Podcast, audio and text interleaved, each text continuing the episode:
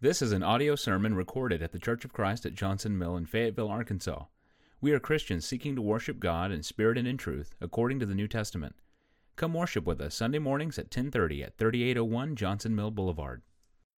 I want to read in Luke 15 with you. You'll see these scriptures there on the chart, but you can also turn in your Bible if you prefer. Luke 15, and I want to read at verse 11 through verse 32.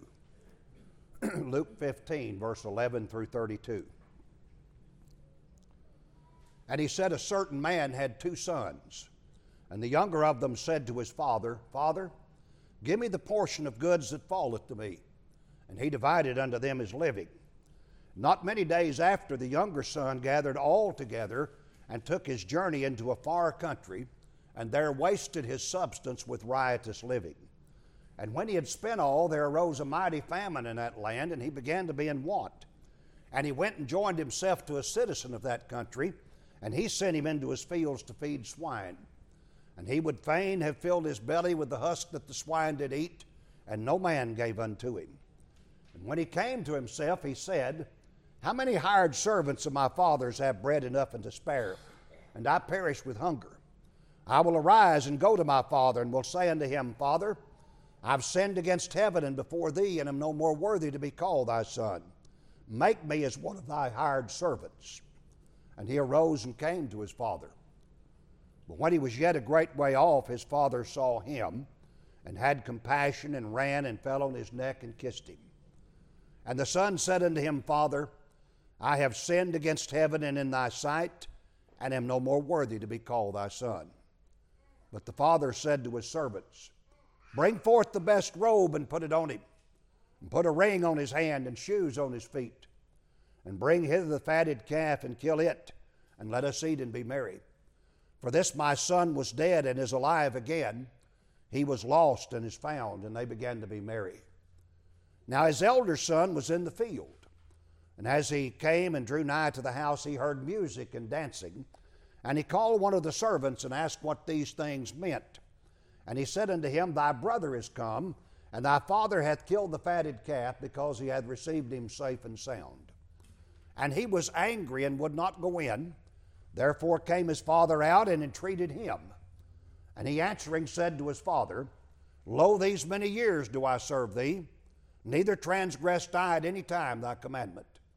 And yet thou never gavest me a kid that I might make merry with my friend. But as soon as this thy son was come, which hath devoured thy living with harlots, thou hast killed for him the fatted calf. And he said unto him, Son, thou art ever with me, and all that I have is thine. It was meet that we should make merry and be glad, for this thy brother was dead and is alive again, and was lost and is found. This parable is called by many people the pearl of all the parables the pearl of all of Jesus' parables. That's, a, that's an interesting statement about this parable. Jesus taught many things in parables. He, uh, he taught all kinds of lessons, especially things about the kingdom, using parables. The word parable means placing beside. Placing beside. Remember that definition. Parable is placing beside. Jesus would tell a story, then he would take the characters and events of that story and place them beside other truths that he wanted to teach and illustrate. So maybe a character would represent this, or a detail would have this meaning, and he would place a story beside the real things that he wanted to teach, and he often taught in parables. And you know, when you study the Lord's parables, you can see that there's a, there's a special adaptation to the needs of so many people in these parables. And you can also see when you look at his parables that that they would have an appeal to different kinds of people, depending upon their gender, their occupation, their social standing, their class. They would have a special appeal to certain groups. Some parables appeal to this particular segment, maybe, and other parables to another one. And uh, for example, let me illustrate that. Jesus used a lot of parables when he, when he taught about the kingdom. And when you look at the different parables about his kingdom, you can see different classes of people uh, would find certain parables more appealing than others. For example, if the Lord wished to give a parable about the kingdom and it might have an appeal to the, to the farmers that till those Galilean hills, He might say the kingdom is like unto a man that sowed good seed in his field, and while men slept, an enemy came and sowed tares among the wheat. Well, these farmers could especially appreciate that parable. It was in terms of their occupation, wasn't it? If he were giving a parable that might appeal to the fishermen that plied their trade there in the waters of Galilee, he might say, The kingdom is likened to a net let down into the sea and gathered of fishes. That would have a great appeal to those fishermen. It was in terms of what, what they did. If he were giving a parable that might appeal to merchantmen who traveled the dusty roads of Palestine, he might say the kingdom is likened to a man seeking goodly pearls, who, when he found one of great price, went and sold all that he possessed and bought it. These merchant, merchant men would appreciate that parable. If he were making a, a parable that might have an appeal to the housewives in Palestine, he might say, The kingdom is like unto leaven, which a woman hid in three measures of meal till the whole was leavened. These housewives would have a, a special feeling about that parable. It was in terms of their daily occupation and their toil. But if the Lord would use a parable that would appeal to all of us, regardless of our gender, regardless of our class, our social standing, our income, whatever it be, he might use a parable like this prodigal son. And there's a reason why this parable is so well thought of and loved by so many people. There's a reason why it touches our hearts. It has a sentiment to do with the home. In the story, we have a father, a loving father. We have a wayward son, and we have a self righteous son. And we have the uh, inner workings of this story there and the events that happen. But you know, there's something appealing about the home. I don't know how your home life was, but most of us, as we think about on the home where we grew up, there's a lot of sentiment there. There's some emotion there. There's feelings there. There's, there's memories there that we never forget. And it has a special appeal to us in a whole lot of ways. And that's how this story here is. It has such a great appeal. If there's one sentiment that's common to humanity, it's the sentiment that has to do with home and with family. Let's look at the parable. There are three main characters in this parable, and we have a father and we have two sons. We have an older brother and we have a younger brother. I don't know of anyone who studied the parable that would say that the father in this story does not represent God. I think that's unquestionably true. The Father in this story represents God, our Heavenly Father. I've never heard anyone dispute that. There are probably some that do, but I don't think I've ever run across anybody personally that does. So let's assume then that that's exactly the meaning that the Father in this story represents our Heavenly Father, God Himself. Now we come to the question to who, who do the two boys represent? Remember, a parable means placing beside. And when Jesus uses these two boys, What's he trying to teach us about? Who's he referring to by the two sons? If the Father is God our Father, who are the two boys? And there's been a lot of different ideas about that. Some have suggested that the elder son represents Jesus and the younger son represents Adam. I do not believe that's right. If, uh, if Jesus is represented by the elder brother, that's a pretty bad picture of Jesus. First of all, Jesus and Adam weren't sons of God in the same sense. Jesus is the Son of God in an exclusive sense. He is the only begotten Son of his Father. Secondly, if the elder brother represents Jesus, it's going to portray Jesus as being angry because his younger brother returns back to the Father. Is that a good picture of Jesus? Not at all, is it? And so I think we can reject that idea right off. I don't know who came up with the idea that the elder brother is Jesus and the younger son would be Adam. That, that makes no sense whatsoever in, in this parable. And then there's been another suggestion. This one is a little bit more appealing. Some have said, well, the elder, elder brother represents the Jews, and the younger son represents us Gentiles. And there's a little bit of a, uh, an appeal there because it is true that, like the elder brother, the Jews, during the law Moses, remained at the Father's house, so to speak, while us Gentiles were off in a far country of paganism and idolatry. There's a little bit of appeal there, but I don't think that's what the Lord had in mind. In Luke 15, sometimes we forget there are three parables in this chapter. We just read one. We started at verse 11 and read through 32. But I want to back up to the first verse in this chapter, and it's there on your, on your chart, and you can read with me or turn in your scriptures there. But Luke 15, verse 1 and 2. Luke says, Then drew near unto him all the publicans and sinners for to hear him. And the Pharisees and scribes murmured, saying, This man receiveth sinners and eateth with them. I want you to look who drew nigh to Jesus when he was here on earth. Then drew near unto him all the publicans. These are the old tax collectors. These are Jews that collected taxes from their own brethren in behalf of Rome. They many times were crooks. They extorted people. They charged fees that were far, and, far beyond what they should have charged. They were just thieves in so many ways. They were, they were regarded as the dregs of society. Then drew near unto him all the publicans and the sinners. Harlots, prostitutes were attracted to Christ. Drunkards and thieves and covetous people. All kinds of sinners found Jesus very appealing because they could see in him mercy and compassion. They saw sincerity. They saw a righteous man. They, they loved the authority by which he spake. Jesus had a great appeal to these people. Then drew near unto him all the publicans and sinners. Can you picture that kind of people drawing nigh to you? What other folks might be saying? What if everybody that was kind of attracted to you was either a drunk or a drug dealer or drug, you know, drug consumer or, or a thief or, or someone like this? What if that's the only people that, that really thronged around you very much? These are people that just found Jesus very attractive. Then drew near unto him all the publicans and sinners for to hear him, and the scribes and Pharisees murmured, saying, This man receives sinners and eats with them. Now there's quite a charge, isn't it?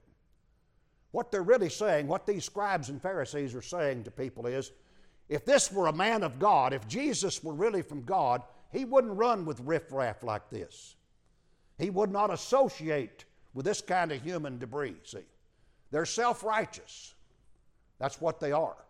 And they look down on others. And they're better than others in their own mind, and they're very judgmental in that way. And so they're murmuring and they're accusing Jesus of receiving sinners and eating with people like this. That's the charge against him, see. Now, Jesus gives some parables to answer them. And we forget sometimes the parable of the prodigal son is not just a story about how God will have mercy on a returning sinner. In the parable, we have Jesus dealing with the attitude of, of the elder brother and these scribes and Pharisees. And he gives these parables for the benefit of these Pharisees. Remember, then drew near unto him all the publicans and sinners for to hear him. And the scribes and Pharisees murmured, saying, This man receiveth sinners and eateth with them. So he's going to start some parables now because of their murmuring against him. Look at verse 3, and let's read through verse 7 here. Notice this first parable. He spake this parable unto them. Notice he's talking to the scribes and Pharisees.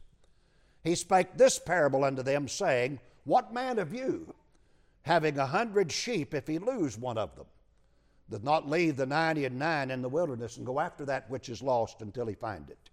And when he hath found it, he layeth it on his shoulders, rejoicing. And when he cometh home, he calleth together his friends and neighbors, saying unto them, Rejoice with me, for I have found my sheep which was lost. For I say unto you that likewise joy shall be in heaven over one sinner that repenteth, more than over ninety and nine just persons which need no repentance. Now, these evil scribes, these evil Pharisees, could understand if a man had a hundred sheep, if he lost one little lamb, that he would leave that ninety and nine, that he would go into the wilderness searching for that one that was lost. And that when he found it, he would be happy. It'd be a great occasion to rejoice.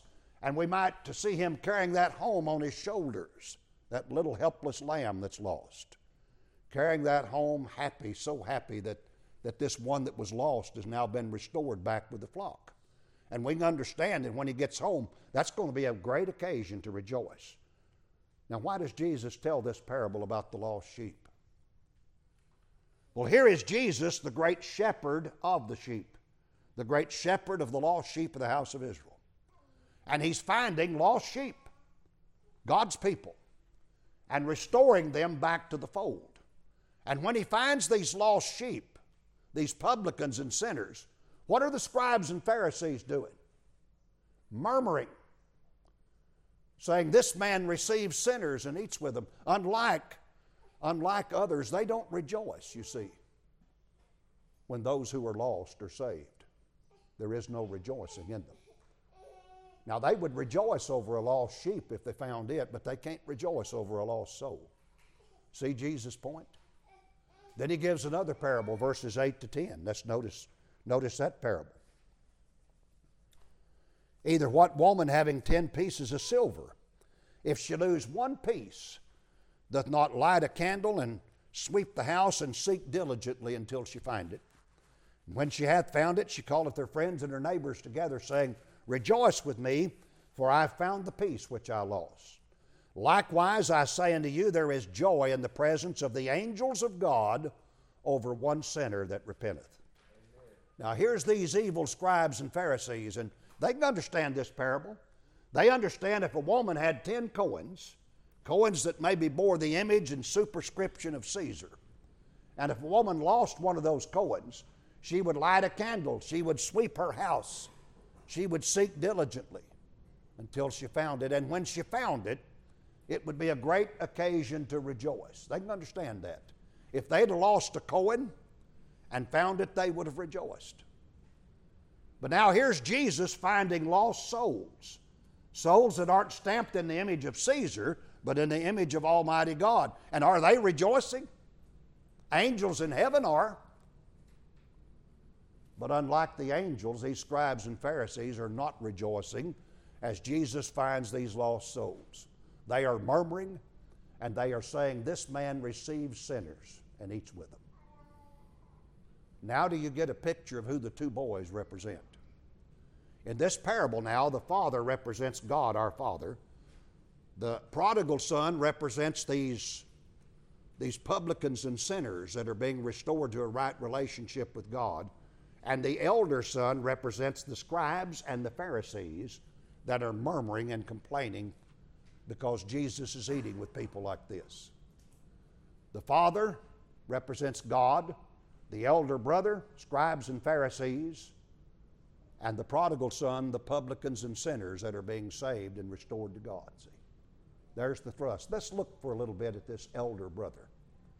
Sometimes we look at the prodigal first. Let's look at the elder brother first. And it's a rather ugly picture we get of this man. You know, uh, we read of his younger brother when he, when he wakes up and comes to himself and repents and returns back to the Father, and the Father forgives him. There's a great time of rejoicing going on at the house. And as he comes out of the fields, we read that he heard music and, and dancing. He called one of the servants and he asked what those things meant. And they said, Well, your brother's come back and your father's received him safe and sound. He's killed the fatted calf and they're rejoicing up there at the house. The Bible says of this elder brother, he was angry and would not go in. He wouldn't even go to the father's house. Why? What's he angry about? Angry because his lost brother's come back? Angry because his father's old sad heart is now rejoicing? What's he got to be angry about?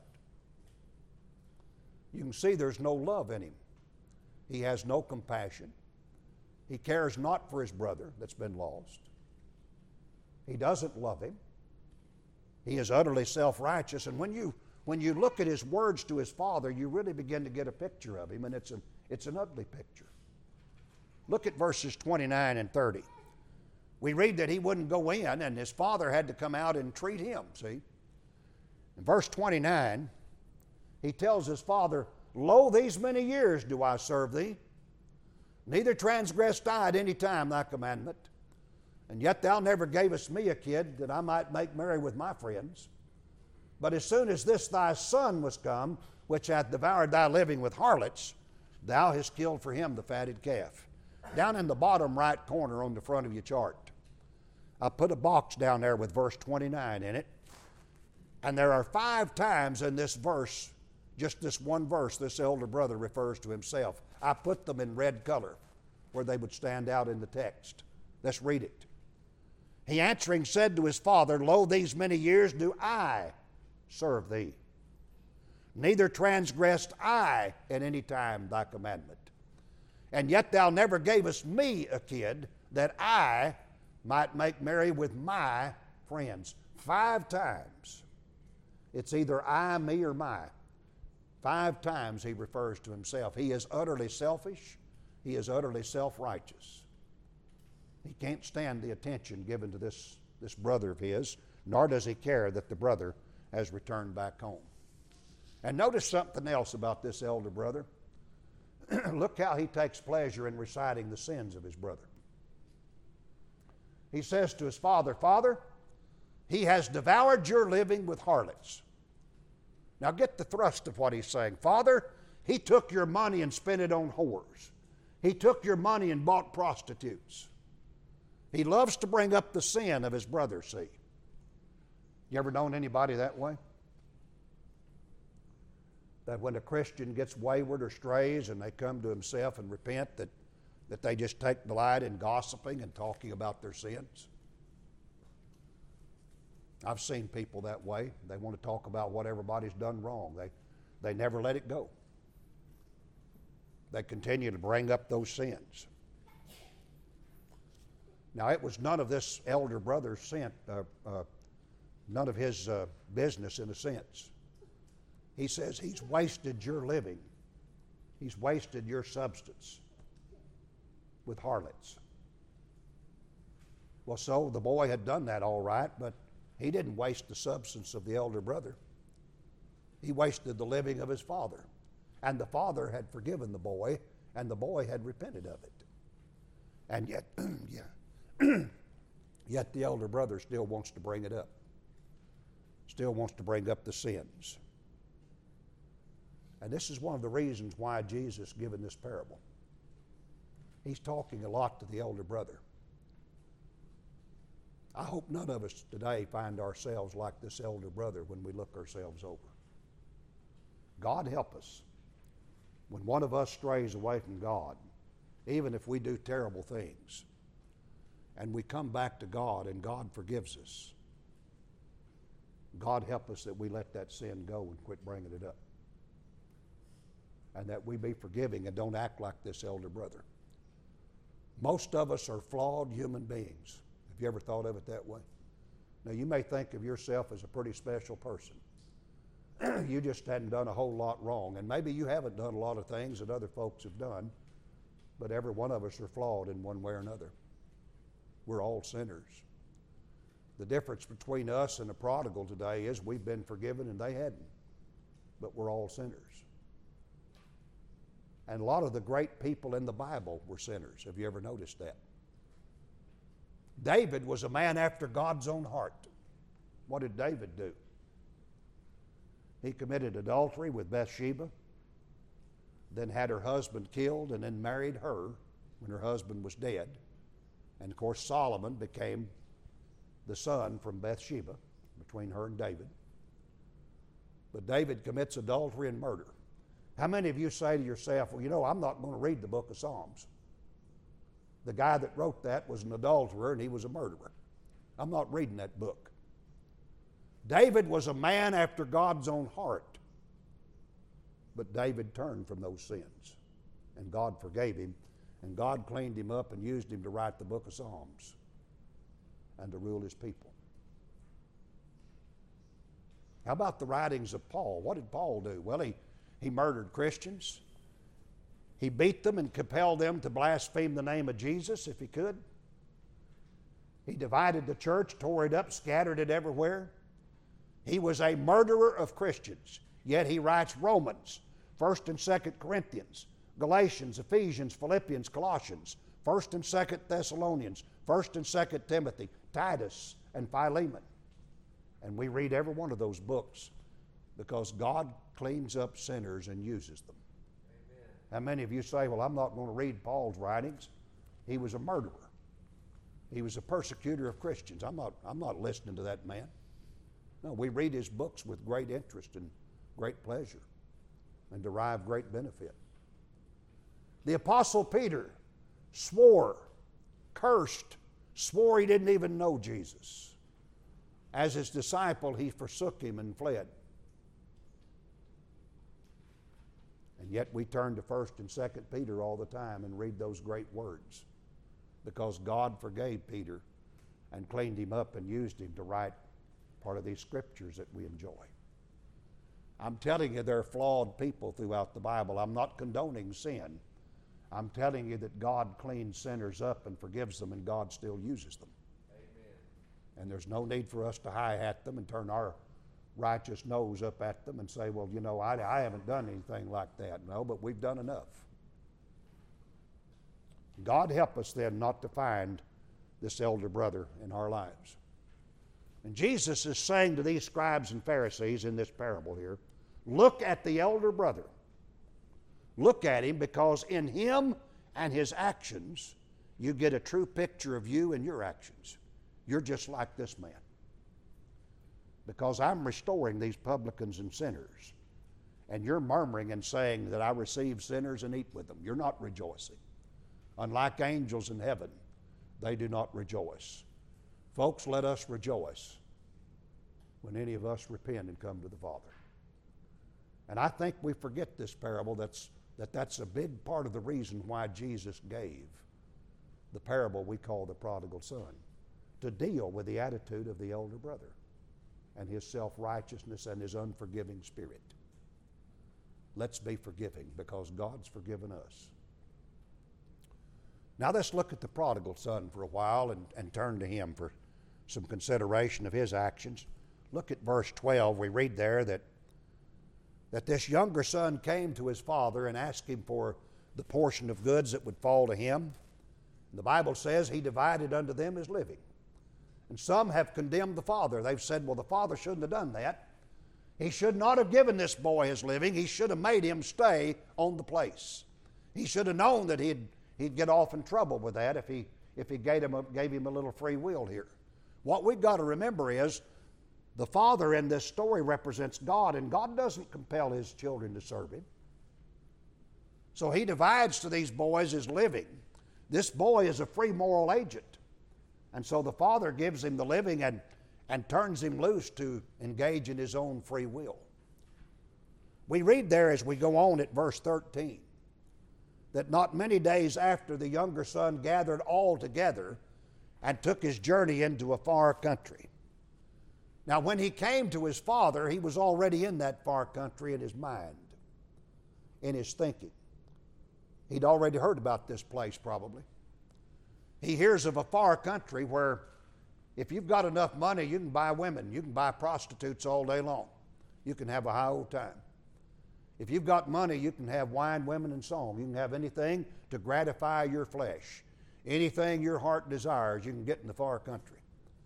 And he's already there in his thinking, and he's thinking if I could just get the Father now, if I can get Father to, to give me the things that are coming to me, I'll have the money to go over here and I'll have a high time. He was already thinking that way. And here's my point when we get in the far country and are thinking, it's not very long till we get there in our living. And that's what he did. The Bible says that he took his journey. I think that word journey is interesting. He took his journey and went into a far country. A person doesn't become a mature Christian overnight, it's a journey, it takes time. A person doesn't come exceedingly wicked overnight. That too is a journey, it takes a while, see. Geographically, we don't know the country where he went. In this parable, the far country represents the land of sin. The land of sin. And a person is never farther from God than in, when they're in sin. They're in the far country. That is the land of sin. Again in verse 13, we read there that he wasted his substance with riotous living. It doesn't say he invested his substance. There wasn't anything in that far country worth investing in. What does the wasted substance tell us? It tells us that when we're away from God, we're wasting our substance. Anyone today that's here that's away from God, you're wasting your substance. You're wasting your time in sin. You're wasting your money. You're wasting your influence. In some cases, people are wasting their health. They are wasting their eternal future. Sin is waste. He wasted his substance. And that's what people do in sin. There's nothing nothing in sin to invest in. Then we read there in, in verse 14 that when he had spent all, there arose a mighty famine in that land, and he began to be in want. Notice that the famine is in that land. The famine's in the far country. He didn't say there was a famine at the Father's house. The famine's in the land of sin, and there's always a famine in sin. The famine represents spiritual drought. Man is a man is a, a threefold being. We're body, soul, and spirit. There's a fleshly side to us, but there's a spiritual side to us. And we're in sin, we're in the wrong environment. Because there's nothing in sin to satisfy the deep longings that we have in our soul, this spiritual side. Only God can fill that. We were made for the environment of a righteous relationship with God. That's what man was made for. Do we understand that? We were created to be God's companions. We were created to have a relationship with our Creator. And when you're in sin, you're in the wrong environment. You don't have that. Let me illustrate it this way God made fish for water, and basically, He made fowls of the air for the, for the sky, for the air. When you put a fish in the air and a bird underwater, they don't do well. They die because they're out of their environment. When you put a human being in sin, they don't do well. They're out of the environment they were made for. They die spiritually. There is a famine for those things that our souls need to subsist and to thrive. And this boy is experiencing a drought over here in the land of sin. And so we read that there arose a mighty famine in that land, and he began to be in want. Now that should have driven him right there back to the Father's house. He should have woke up right then and said, You know what? I'm, I've wasted everything that Father gave me. I'm in trouble over here. There's nothing for me, and now there's a drought, and I don't have anything. I'm going back to, I'm going back to my Father. But he didn't do that. It's difficult to get out of sin. Sometimes it's difficult to disentangle from the messes of sin, and the longer we stay in it, the harder it is to get out of it. And instead of going back home to his father, we read there in verse 15 that he went and joined himself to a citizen of that country. And he, he sent him into his fields to feed swine. He tried to lift himself up by his own bootstraps, as we call it. He went and joined himself to a citizen of that country and what does he wind up doing there with that man? Feeding his pigs. Picture a Jewish boy, if you will, the pig being an unclean animal, and he's feeding the pigs of a stranger, and he don't even own the herd. That's the occupation this boy's had. He's, he's wasted his substance now, and he's, he's feeding the pigs of somebody else in a foreign country. You see, this is a picture of the degrading consequences of sin. There are no, there are no promotions in sin, they're all demotions. And the longer we stay in it, the further down the scale we go, the more degraded we become. And now this man is, is feeding the pigs of an alien, of a stranger, of a foreigner. Some of you may be wondering, well, why? Why is this guy doing this? Now think about this a minute. Why is the younger son feeding pigs in a foreign country? Let me put it this way. Why do people today choose to feed the devil's pigs instead of being at God's house in the church and being a son or daughter there at the, at the Father's house? Why do they feed the devil's pigs today? They do it for the same reason this prodigal son fed, fed the pigs of a stranger. And Jesus is going to tell us why in just a minute, why the boy's acting this way, why he doesn't get up and go home. He'll tell us. But first, look at verse 16. We read that he fain would have filled his belly with the husk that the swine did eat, and no man gave unto him. Nobody had respect for him. You ever noticed how people out in the world, when you run out of money and you're not able to, provide, to say buy the drinks and provide the things that they want to do or run with them. They don't have much use for you. You ever notice that?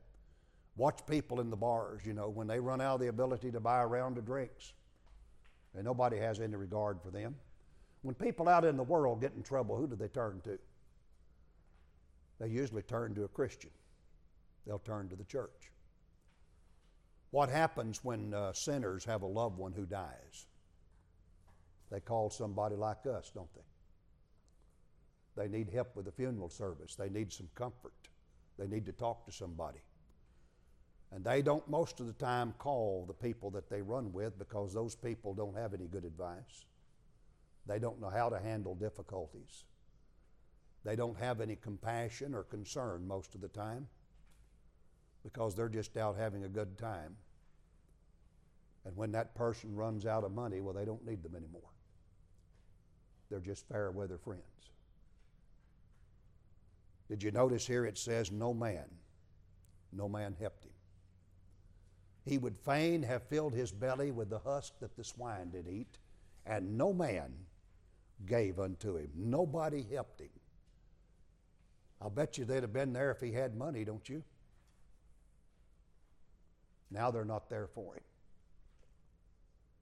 And then in verse 17, we learn why he, now listen, we learn why this boy and sinners today are in the condition they're in. Look at verse 17. The Bible says, when he came to himself. Jesus said, when he came to himself. What does that tell you? That implies that he's been beside himself. He's not thinking right. He's what I would call morally insane. Morally insane. There's two kinds of insanity there's a mental insanity and a moral insanity. And we can be mentally insane and not be responsible for it. Lots of people have mental issues, they're not responsible for that. And they need compassion and they need help. But when we're morally insane, we are responsibly insane. And that's what this boy is. There's nothing wrong with him mentally, there's something wrong with him morally. He's not thinking right. That's the problem with people in sin. They're not thinking right. They're morally insane. You see what I'm saying? Let me, uh, let me illustrate that a little bit. If I had land that was worth a million dollars and I sold it for a dollar, what would you think of me? You'd say, Pat's cuckoo. This guy's crazy. He's got a million dollar piece of property and he just sold it for a dollar. Yeah, I'd be, I'd be out of my mind, wouldn't I? That's what's happened to this boy morally. That's why he's beside himself. He's taken all of the wealth that his father's given him and traded it off for the privilege of feeding another man's pigs, and he doesn't even own the herd. He's taken the privilege of being a son at his father's house and traded that for the occupation of feeding another man's hogs. You see why he's morally insane. He's not thinking right, see. He's traded all that privilege off and spent all of his money, and he's got nothing. And now the famine's hit. And not only does he not have anything, nobody else will help him. Nobody else has respect for him. And Jesus said he would have filled his belly with the husk that the swine did eat and no man gave unto him. And then we read in verse 17, when he came to himself. Now listen to me. When sinners come to themselves, they come to God. If you know people that's still in sin, you know what's wrong with them? They haven't come to themselves yet. They're not thinking right. They're not looking down the road at eternity. They're morally insane. When he came to himself, he said, How many hired servants of my father's have bread enough and to spare, and I perish with hunger? And then look at verse 18 and 19 there. And I put them in a separate box underneath the picture up there at the top on the right. He said, I will arise and go to my father, and will say unto him, Father, I've sinned against heaven and before thee and am no more worthy to be called my son. Now look at the words in red that I put in red for you. Make me as one of thy hired servants. I will arise and go to my father. I'll say to him, Father, I've sinned against heaven before thee. I'm no more worthy to be called your son. Make me a hired servant. Try to picture this boy now.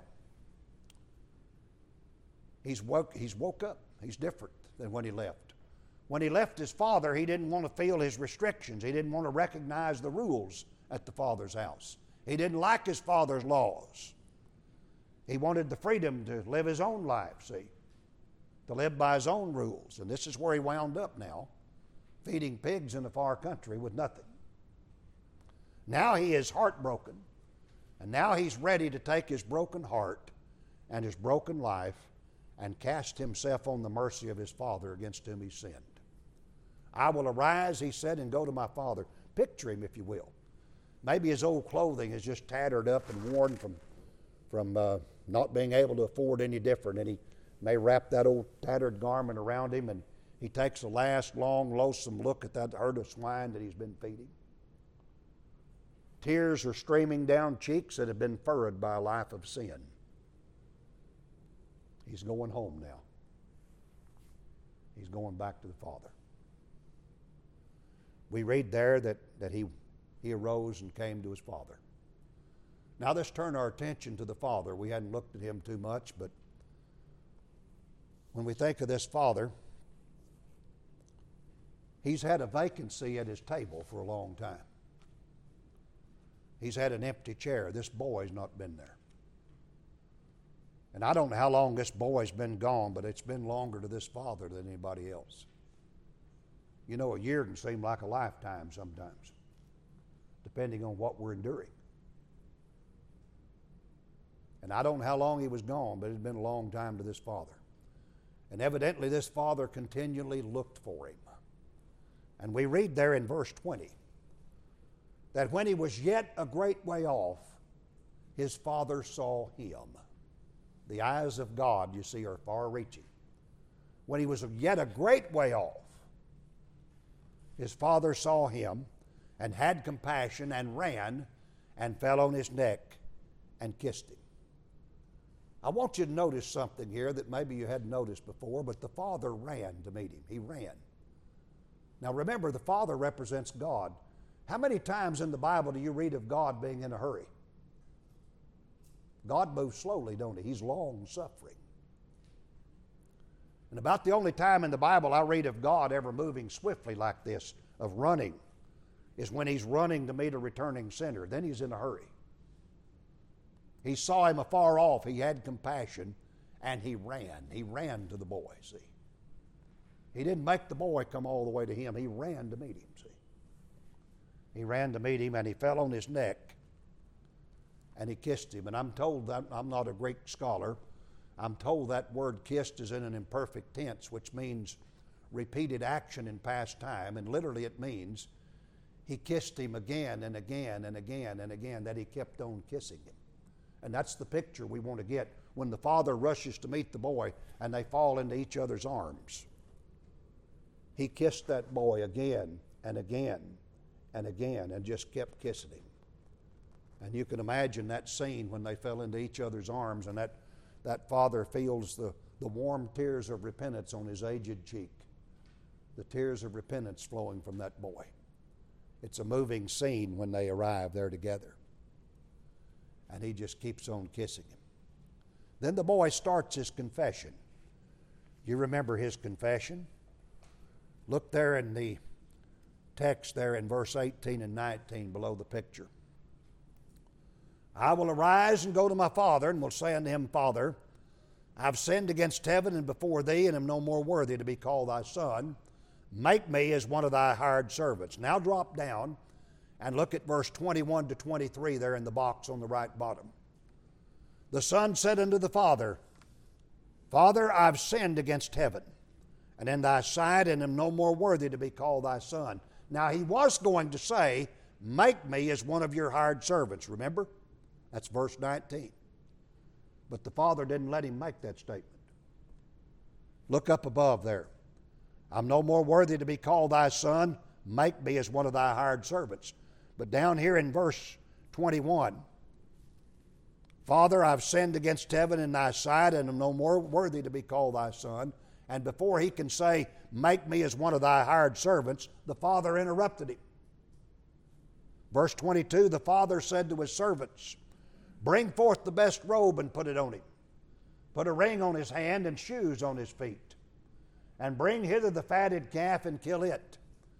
And let us eat and be merry. For this my son was dead and is alive again. He was lost and is found. The Father will not let him come back as a hired servant. Let me, let me say this God doesn't have second rate children. Amen. He doesn't. And so if we've been off in sin and we come back to God and God forgives us, He's not going to demote us. He's not going to say, now, look, you're not worthy to do what you once did in my house. This boy's not going to be a hired servant. This boy's going to be his son again. That's the picture we want to get. God's not going to demote us. He didn't demote David, he did not demote Peter. He did not denote Paul, demote or denote Paul. Uh, no, no demotion on him. He will not be a hired servant. So he interrupts. He says, Bring forth the best robe and put it on him. What does he mean by that, the best robe? In those days, I'm told that people of wealth kept a, a robe, a garment they called the best robe. They never wore that robe themselves. But if they were visited by a nobleman, by a prince, by royalty, by a king, then they broke out that best robe and put it on their guest. Bring forth the best robe and put it on him. And what the father is really saying to the servant is give this boy a royal welcome, treat him like a king. Now, this is the one that spent his living on prostitutes. When he comes back to the father, he's saying, Here, give him a royal welcome. Treat this boy like a king. Put the best robe on him. Then he said this, folks put a ring on his hand. Why? What's that mean? When you study your Bible, you find the ring is a symbol of authority. If you study the life of Joseph, when, when Joseph was thrown into prison, when Pharaoh ultimately lifted Joseph out of prison and made him governor of Egypt, Pharaoh gave Joseph his ring. The ring was a sign of authority. If anybody questioned Joseph's right there in Egypt, all he had to do was show Pharaoh's ring. In like manner, if anybody questioned this boy's right at the father's house, all he's got to do is show the ring. Put a ring on his hand, see. Remember the story of Esther? Who's the villain in that story? A man by the name of Haman. Haman got Ahasuerus the king, he got his ring. He, was, he got the authority to enact and, and, and enforce laws. Ahasuerus the king gave, gave Haman the ring. Eventually, Mordecai the Jew got the ring, Esther's uncle. And he was able to make laws in that kingdom and influence everything. The ring is a sign of authority. As I said, the boy doesn't come back as a hired servant, as a second rate child. He comes back and takes the place that he had at the Father's house. Bring forth the best robe and put it on him, put a ring on his hand, and then he said, Put shoes on his feet, and that implies that he came, he came home barefooted.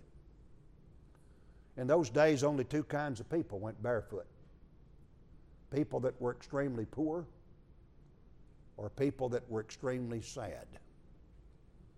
If you'll study the life of David, you remember when Absalom, his son, stole his kingdom? David actually had to flee out of Jerusalem because his own son, Absalom, stole his kingdom from him, stole the hearts of the children of Israel. And David actually had to flee out of Jerusalem for his life.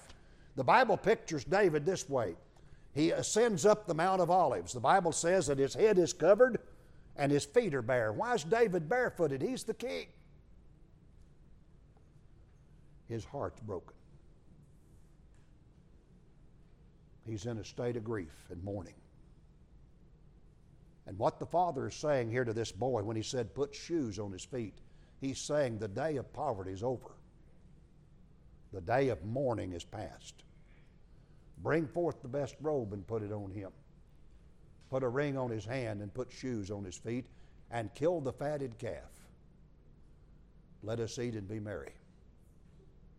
And this prodigal son and his reception by this father is a parable, a parabolic representation of how God wants to treat every returning sinner that comes to Him. Friends, this, this boy's lost a lot of things. He lost his time in the far country, he's lost all of his money, he's lost his influence, he may have lost a portion of his health. But there's one thing he never lost. He never lost his Father's love. We hope you enjoyed this teaching from God's Word. To receive new sermons each week, subscribe on Google Play Music, iTunes, Spotify, and like us on Facebook. Thanks for listening, and God bless.